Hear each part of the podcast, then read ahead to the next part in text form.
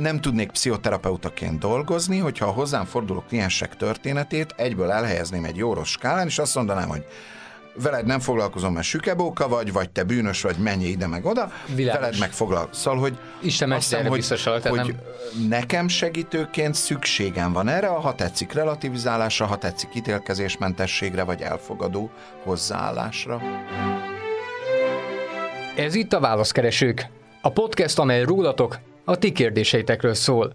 Ebben a podcastben Kozma Vizkelti Dániel pár és családpszichoterapeuta klinikai szakpszichológusnak csupán egy feladata van.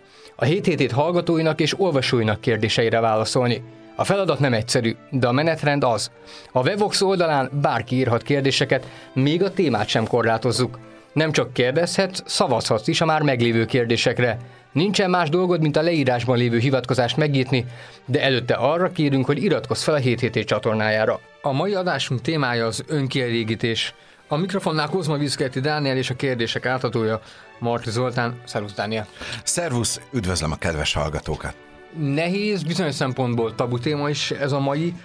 Hogyan látod a hit és a pszichológia, hogyan tekint rá, miként látja az önkielégítést, mert azt hiszem, hogy itt ebben a szempontból és a korábbi adások miatt is gondolom, hogy van egy kis különbség. Annyit, ha megengedsz, gyorsan elmondanám, a 7 hét főszerkesztőként, hogy a 7 hét önmagába véve az egyházi tanítást tartja magáénak, ezt is hirdeti, de nem várjuk egy pszichológustól, hogy ezt ugyanígy gondolja. Köszönöm ezt a bizalmat.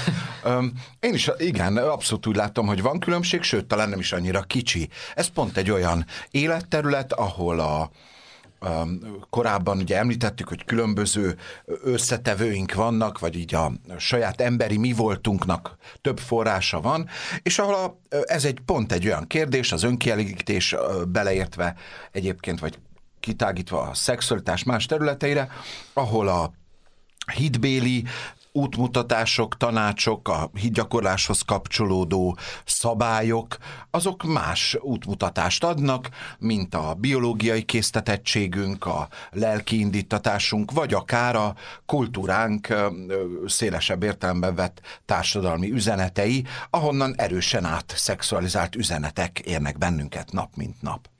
Szóval, hogy a különbség nem is kicsi. A hit, a keresztény hitgyakorlás bűnnek tartja az önkielégítést, mint ahogy a házasságon kívüli szexualitást is egyébként. Tehát, hogy házasságon kívül nem csak a mással folytatott szexuális kapcsolat, hanem az önmagunkkal folytatott szexuális kapcsolat is bűnnek számít. A lélektan teljesen máshonnan közelít, Egyébként a pszichológia általában nem helyezi el a dolgokat a jó-rossz tengelyen. Erre a, a hit és az egyház képes, és az ő szempontjukból, tehát a hit és az egyház szempontjából fontos is, hogy ezt megtegye, hiszen így ad útmutatást az ezeket a válaszokat választó személyeknek, hogy van egy támpont, hogy mi a jó és mi a rossz. A lélektan nem gondolkodik ebben a tengelyben, általában úgy áll hozzá a dolgokhoz, hogy mindennek van hozadéka, meg költsége, előnye, meg hátránya. Az önkielégítés pszichológiai szempontból a normál szexuális élet része. Önmagunk megismerésének az egyik eszköze.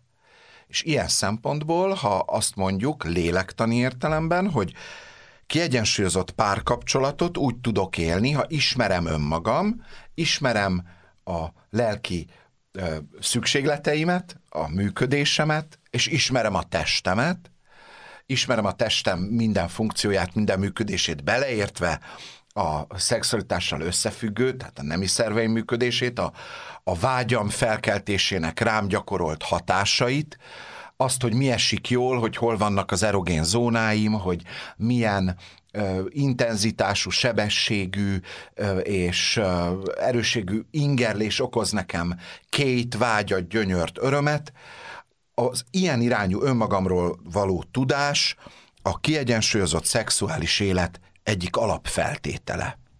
Nyilvánvalóan hitben élőként ehhez hozzáteszük, hogy igen, és ennek a megélése a házasságra korlátozódik. A lélektan idáig nem jut el, hanem megállunk itt, hogy hozzátartozik, és alapfeltétele annak, hogy kiegyensúlyozott és kölcsönösen örömteli szexuális életünk lehessen, hogy ismerjük magunkat, és törekszünk felfedezni a társunkat. Kellő tisztelettel, egymásra való tekintéssel. Visszatérve lélektani megközelítésre, tehát a normál, kiegyensúlyozott szexuális életnek része az önkielégítés önmagunk felfedezésének az útja. Ilyen módon a testi önismeret egyik forrása. A, és nem ismerünk semmilyen olyan lélektani vagy biológiai kárt, ami az önkielégítés folyamánya lenne, Korábban ugye rémizgették a fiúkat azzal, hogy gerinc sorvadásuk lesz, hogyha önkielégítenek, vagy, vagy a, a tenyerük vörös lesz, stb. stb. Tehát korábban volt sok ilyen elrettentő üzenet, ma már tudjuk, hogy ezek nem igazolhatók. Az egyetlen káros hatása nem is az önkielégítésnek, hanem a módjának van. Nagyon gyakran találkozunk felnőtt, már házasságban, szexuális életet élő klienseknél azzal, hogy fiatalkori elsietett önkielégítéseiknek. Ugye, amikor nagyon kellett sietni, anyu rám ne nyisson, van három percem, stb. stb. és ezek a fiatalok megtanulták, hogy ilyen villám gyorsan szükséges önmaguknak örömet okozni, és ez később a házasságban, a kiegyensúlyozott és szexuális életben is korlátozó módon jelenik meg, korai magömlés formájában, tehát hogy ebből a szempontból a, a lélektani értelemben a önkielégítésnek semmi hátulütője nincsen, a, a módjának vagy a formájának. A másik ilyen hátulütő lehet, hogyha egyedül és kizárólagosan a pornót használjuk önkielégítéshez, öningerlés céljára. A pornóról szóló ö, epizódunkban erről már beszélgettünk, hogy ez milyen hátulütőkkel jár, ez lehet egy másik, mondjuk veszély, de lélektani értelemben az önkielégítés az hozzátartozik saját önazonosságunk és önismeretünk kialakításához. Igen, ugye ez az, amit a hit, amit beszéltünk, máshogy lát, máshogy lát. Van. Megjegyzem, hogy az egyház tanítása is e, kicsit más most 2023 tavaszán, mint mondjuk néhány évszázaddal ezelőtt. Ha jól emlékszem, Szent Másik pápa például nagyon súlyos cselekedettel e, illette az önkielégítés, amit régen az egyház ugye halálos bűnnek kezel, de ez egy olyan erkölcs teológiai kérdés, amelynek a vonatkozásával talán nem nekünk kell. Nem mi vagyunk menni. kompetensek, így, így van. van. Viszont mennyiben foglalkozik a pszichológia ennek a függőségével, mert itt azért ez nagyon gyakran egy olyan függőséghez okoz, amelynek rendkívül sok kihatása van utána az életben, nem csak párkapcsolatban, nem csak szexuális uh-huh. úton adott esetben. Uh, az önkielégítés önmagában nem okoz függőséget, a pornófogyasztással együtt igen. Tehát ismerünk olyan korképet, hogy pornó plusz önkielégítés függőség, tehát hogy a pornó nem önmagában, hanem ugye öningerlés forrásául használják valakik önkielégítés céljaira, és ettől lehet függőnek lenni magától, az önkielégítéstől nem. Olyan vagy... nem alakul ki akkor embereknél, hogy pornó nélkül, csupán fantáziáján is akár naponta többször is, szinte szünnap nélkül önkielégítés végez? Ha igenis, akkor ez ritka és nagyon időleges. Egy-egy feszült életszakaszban, kamaszoknál találkozhatunk ilyennel, de ez általában nem maradandó, azzal hoznám összefüggésbe, hogy kamaszok esetenként más dolgot is hajlamosak túlzásba vinni egy bizonyos időszakban, rövid ideig, mondjuk elutaznak egy fesztiválra, ott vállalhatatlanul megittasodnak, ez nem egy napig tart, hanem mondjuk egy egész hétig, azonban utána hazajönnek és kiózanodnak. Szóval, hogy hasonló túlzásokra más életterületeken is hajlamosak a kamaszok, ez előfordulhat önkielégítéssel is, de ilyenfajta függőséggel önmagában, tehát pornófogyasztás nélkül nem találkozunk. Két kérdés is érkezett ennek kapcsán, két nagyon összetett kérdés. Az elsővel kezdjük. Hol talál egy keresztény nő megfelelő közeget és támogatást, ha a maszturbálással gondjai vannak, illetve a párkapcsolatban neki a nehezebb a tisztaság megtartása? Férfiak számára rengeteg közeg, illetve tartalomban, ahol válaszokat kaphatnak. Elemnek párkapcsolatban, ahol a nő a szexuálisan éhesebb, kevesebb nyílt párbeszédre vagy konkrét gyakorlati válaszokat adó fórum áll rendelkezésre. És zárójelben tett egy egyáltalán nem zárójeles megjegyzést. Itt kiváltképp érdekel az, ahol ez már egy több generációs, intenzívebb jelenség a család női tagjainál, tehát hogy pontosan tudja, egyébként ez hallatlanul izgalmas, hogy valaki hogyan tudja, mert egy intim témáról van szó, hogy ez már a generációkkal korábban is fennálló probléma. Észlelem magamon, hogy nagyon hálás lettem a kérdezőnek, mert azt hiszem, hogy nagyon sok saját gátlást át volt szükséges lépnie, hogy megírja ez irányú érdeklődését. Azt hiszem, hogy ez a kérdés valóban nagyon markánsan tabu döntögető. Az egyik, hogy szembe megy azzal a sztereotípiával, hogy a férfiak mind disznók, állandóan szexualizálni akarnak, míg a nők szinte vele születetten, ugye önmegtartóztatóak, sokkal kevesebb vágyuk van, nagyon gyakran találkozunk ennek, ennek az ellenkezőjével, akár fiatal, vagy fiatal felnőtt korban, akár érettebb korban, hogy adott esetben egy önmaga teljességéhez közel jutó nő nagyon intenzíven megéli a szexualitását, és nagyon erős igénye van a szexualitásának a megélhetőségére. Akár házasságon belül, akár korábban még ezt megelőzően. A, valóban a férfi maszturbációról több szó esik, vagy így a, a pornó nagy része azért férfi fogyasztók számára készül, hogy olyan öningerléshez alapot adjon, ami aztán a önkielégítésben teljesedhet ki.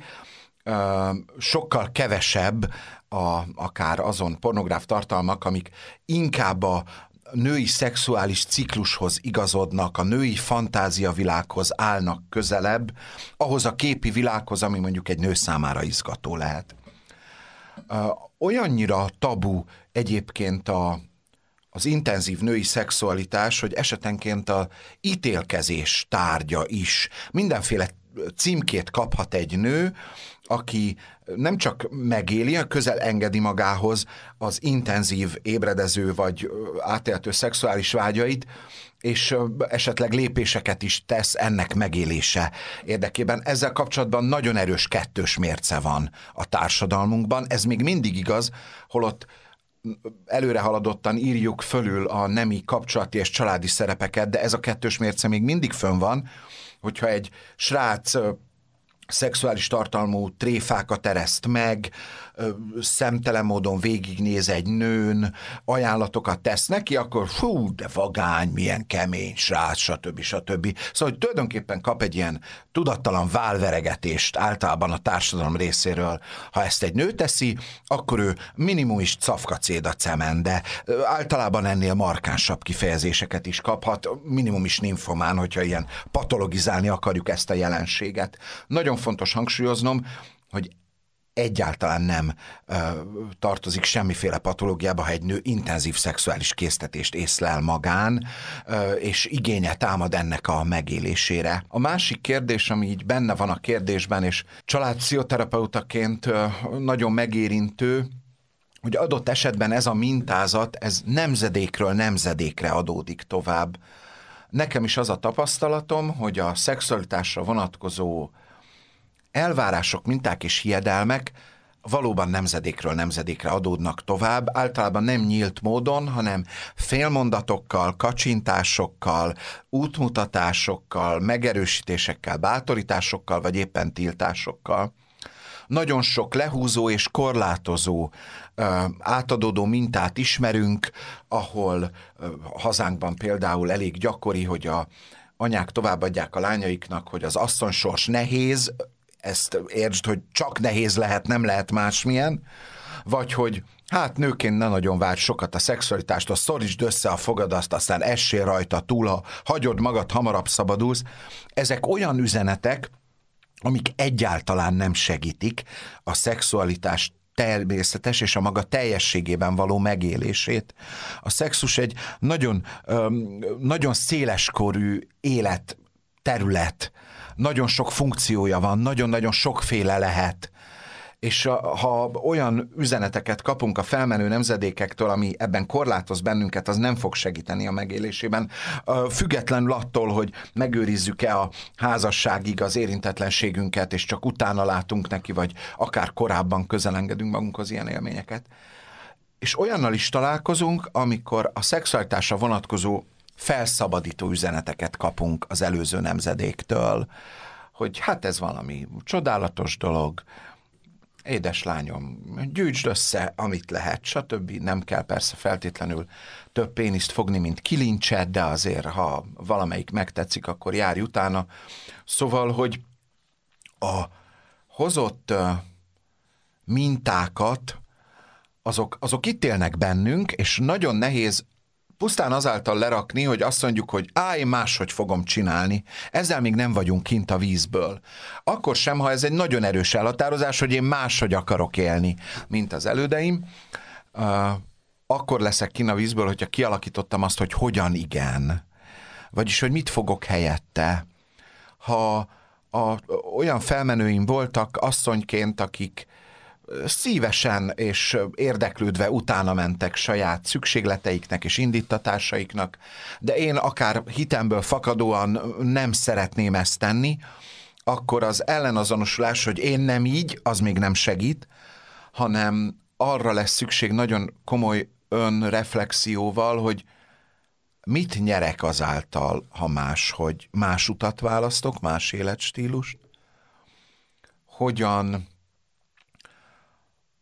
mit nyerek helyette, hogyan döntök amellett, hogy nem a biológiai, esetleg lelki vagy társadalom által igazolt késztetéseimnek járok utána, hanem a hitem útmutatásait követem, akár széllel szemben, az előzőek ellenére.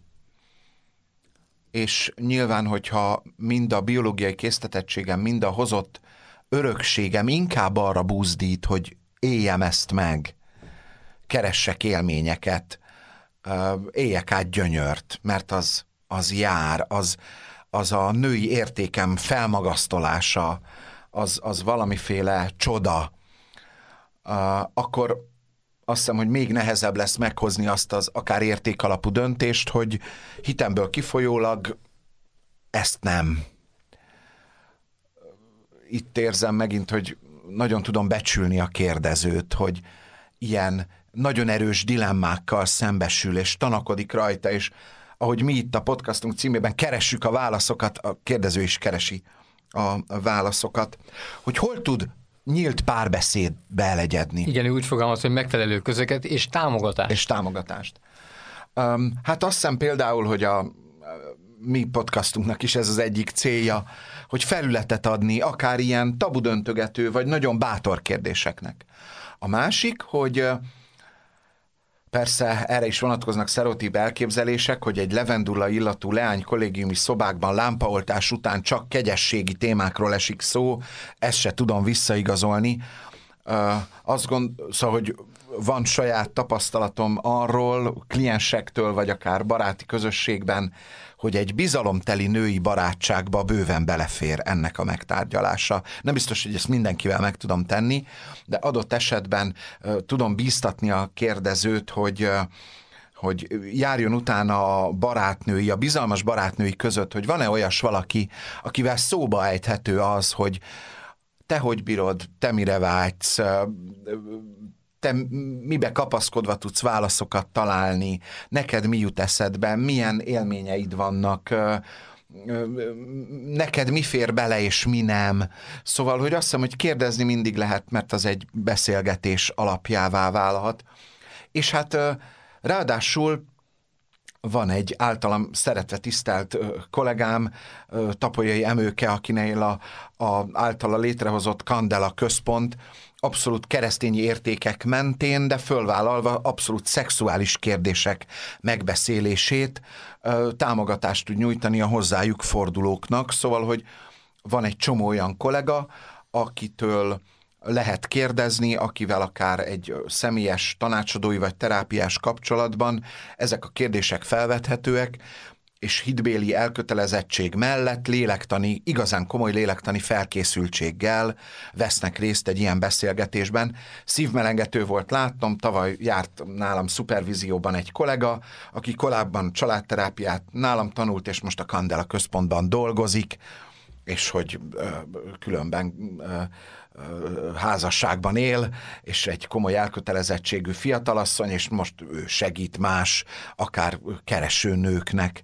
Szóval, hogy nagyon jó volt találkozni a kérdező bátorságával, és tudom, tudlak bíztatni, hogy, hogy merj személyesen kérdezni olyan személyektől, akiben bízni tudsz. És a minél nyíltabb és minél több párbeszéd visszaszem közelebb a válaszokhoz. Minél több általad tisztelt személytől tudsz érvényes, hiteles válaszokat kapni, annál könnyebb lesz saját válaszaidat megtalálni. És hangsúlyozom, pszichológiai szempontból bárhogyan döntesz, és bármilyen érvényes válaszokat találsz saját önazonosságot tekintetében, az úgy lesz jó. Én a nyakas keresztény vonat továbbéve be tudom hozni a papot vagy lelkivezetőnek a megkeresését, akik szintén nyilvánvalóan találkoznak ezzel a problémával, például a papok a Szent Jónás keretén belül, és el tudom képzelni, hogy abban a pár percben talán nem tudnak olyan mély válaszokat adni, de egy külön lelkivezetés segíthet. Erre sok pap nagyon nyitott, úgyhogy érdemes őket is megkeresni. Van egy központi idegrendszeri sérült, nem beszélő autista kamaszfiam, akinek gondja van a nemiség terén. A gyógypedagógiai suliban lévő osztályfőnök azt mondta, hogy tanítsam meg neki az önkielégítést, de én nem értek egyet vele, mert bűntanítani még beteg embernek sem helyes. Mert véleményem szerint, ha neki nem is lenne bűn, de szerintem nekem igen. Nagyon érdekelne az önvéleménye és tanácsa, hogyan lehet egy ilyen kamaszt a helyes szexualitásról felvilágosítani, kérdezi a kérdező, és ez tényleg egy nagyon komplex kérdés. Sőt, azon túl, hogy nagyon összetett, nagyon megérintő volt számomra ezt a kérdést hallani, meg előzőleg olvasni észleltem magamon, hogy mennyire becsülöm a kérdezőt. Az a szándéka jön át, hogy a lehető legjobbat szeretné a fiának. Valószínűleg nagyon nagyon-nagyon nehéz, igazi embert próbáló feladat egy ilyen összetett sérüléssel élő gyermeket, fiút, fiatalt nevelni. Ez nagyon megterhelő lehet, szülőként, házas emberként mindenféle szempontból bekorlátozza az életünket. Igazi embert próbáló keresztényi próba.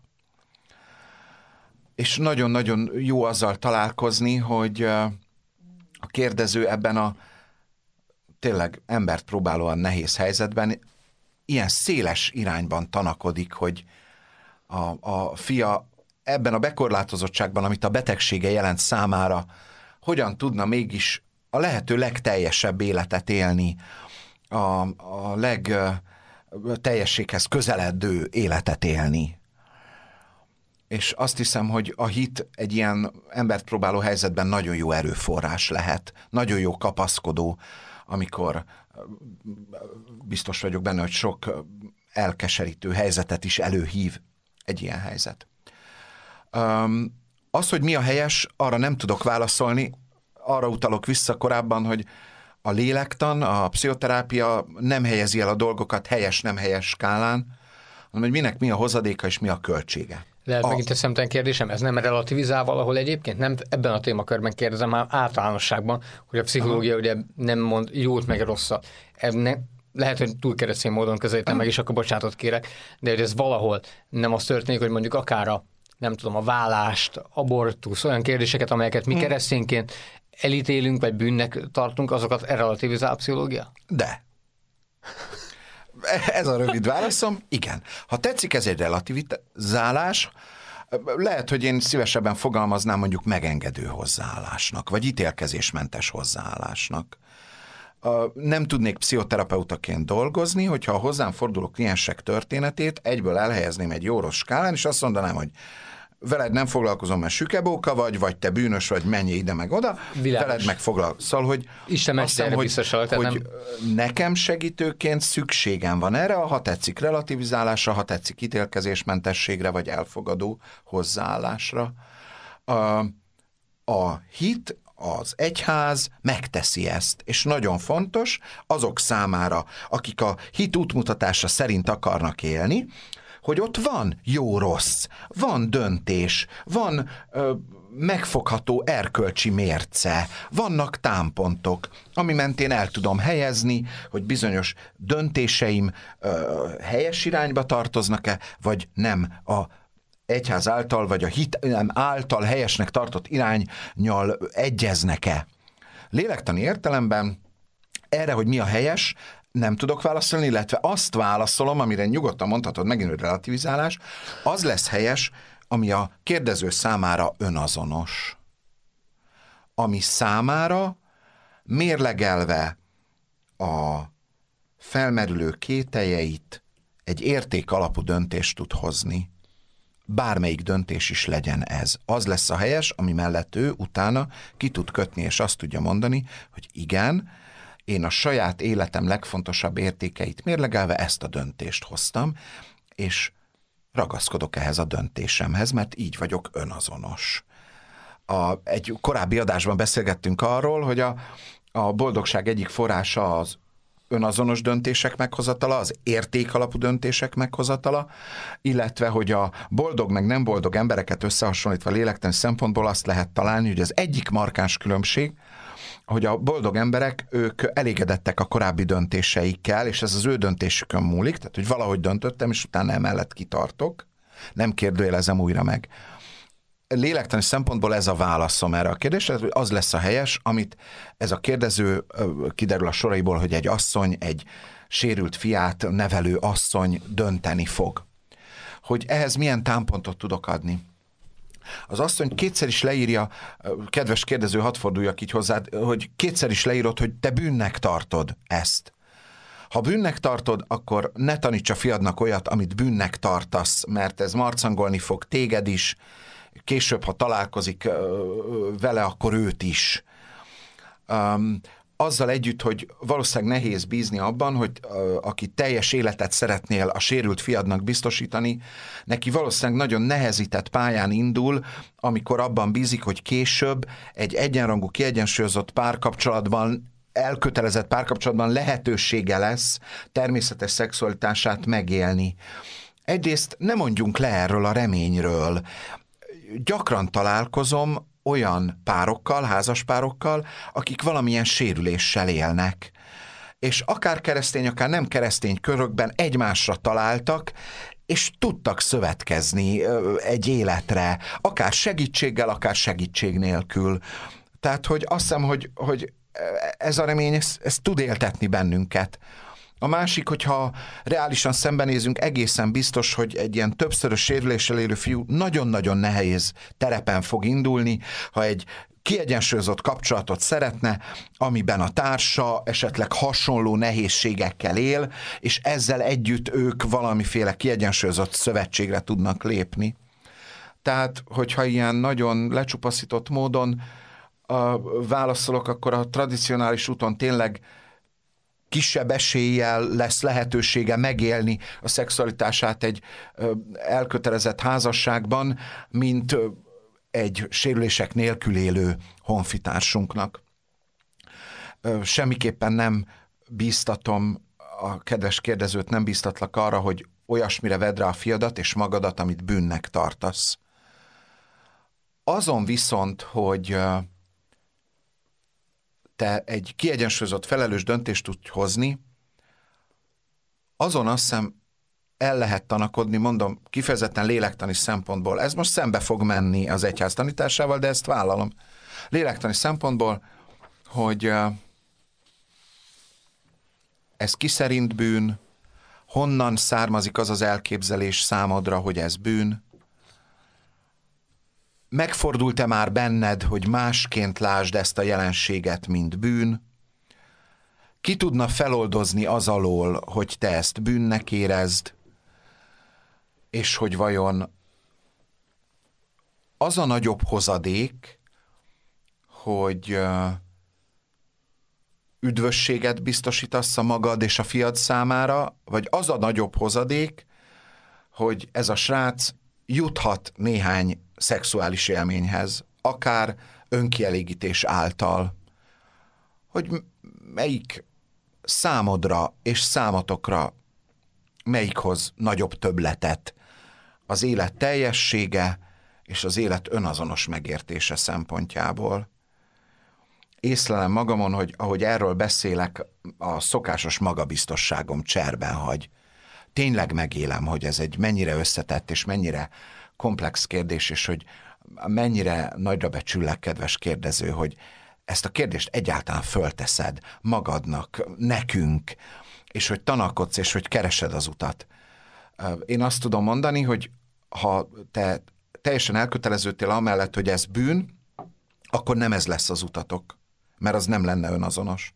Nem az lesz az utatok, hogy a fiadnak valamiféle ö, ö, szakirodalom vagy ismeretterjesztő ifjúsági film segítségével megmutasd az önkielégítés lehetőségét, akkor nem ez az út.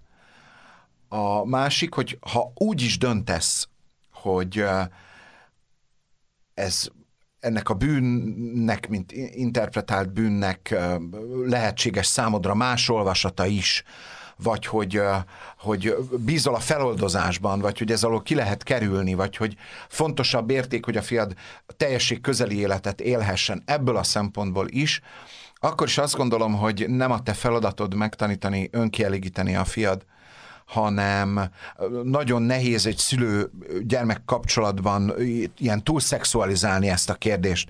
Tehát noha szexuális kérdésekről beszélgetni nagyon fontos szülőként, a ránk bízottakkal, a gyermekeinkkel, a, a leszármazottainkkal, biztos, hogy ilyen konkrét útmutatást azt nem szülőként érdemes adni.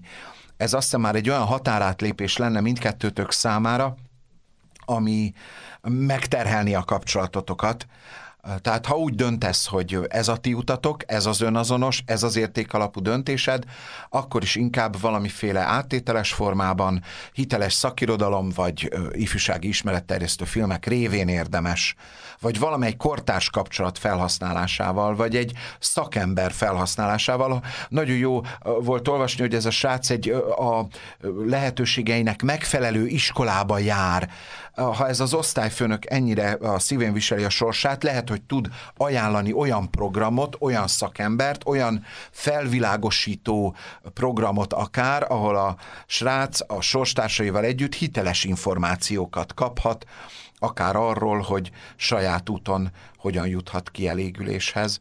A, valóban a szexuális élmények kielégületlensége az egy feszítő erő, ami dolgozik bennünk, minden ellenkező híreszteléssel ellentétben tragédiát nem okoz, de az sem, el, az sem tagadható, hogy egy nagyon erős késztetés, amit hogyha letiltunk, vagy ami, ha nem kaphat legális csatornát, akkor kerülő úton tör felszínre, esetleg feszültség, szorongás, agresszió vagy indulat formájában. Tehát érdemes valamilyen módon utat találni neki. De ez nagyon hasonlít ahhoz, hogy adott esetben a hitünkből fakadóan lemondunk más szükségleteink beteljesüléséről, vagy más szükségleteink azonnali beteljesüléséről. Bőjt időszakban például megválogatjuk, hogy mikor eszünk, mennyit eszünk, vagy akár több napig lemondunk az ételről.